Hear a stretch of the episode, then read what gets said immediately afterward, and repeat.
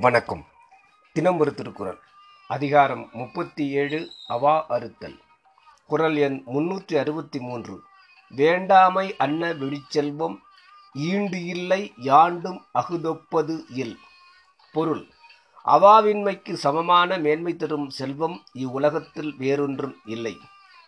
தேவ உலகத்திலும் அதற்கு சமம் வேறொன்றும் இல்லை. விளக்கம்.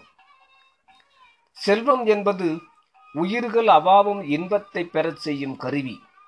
எப்பொருளை பெற்றாலும் எவ்வின்பத்தை அடைந்தாலும் அதற்கு மேலும் ஓர் இன்பம் இருப்பதாக கற்பித்து கொண்டு அவாவுதல் உயிருக்கு இயல்பு.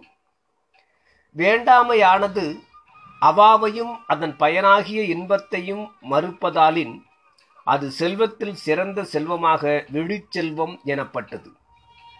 அவா அறுத்தலே நல்லோனை அனைவரும் வணங்க காண்கின்றோமாகையாலும் துறவிக்கு வேந்தன் துரும்பு என்ற பழமொழி உண்மையாலும் இவ்வுலகத்திலேயே காட்சி அளவைகளால் வேண்டாமை என்ன விழிச்செல்வம் ஈண்டு இல்லை என்றார்.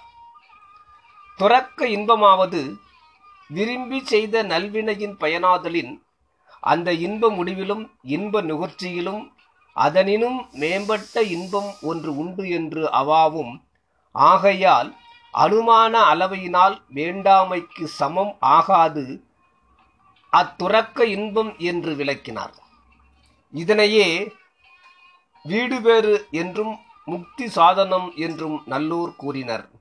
இதனால் அவா அறுத்தலின் மேன்மை கூறப்பட்டது. நன்றி.